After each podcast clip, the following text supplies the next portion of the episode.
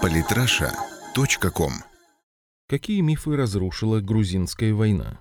Александр Разуваев.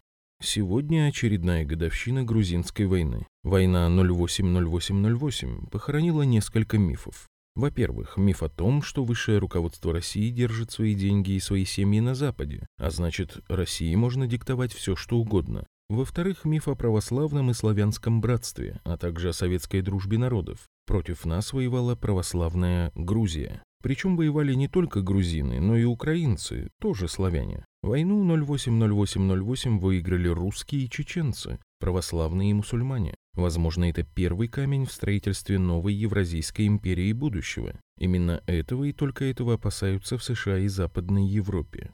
Остальное им безразлично, им вообще почти все безразлично, кроме денег. Все мы, русские, татары, чеченцы, для Запада все равно остаемся русскими. А сама Россия всего лишь источник человеческих и природных ресурсов, который должен использоваться исключительно для подпитки и развития западной цивилизации. Причем использоваться желательно бесплатно или за копейки. Не вышло. Так что слава России!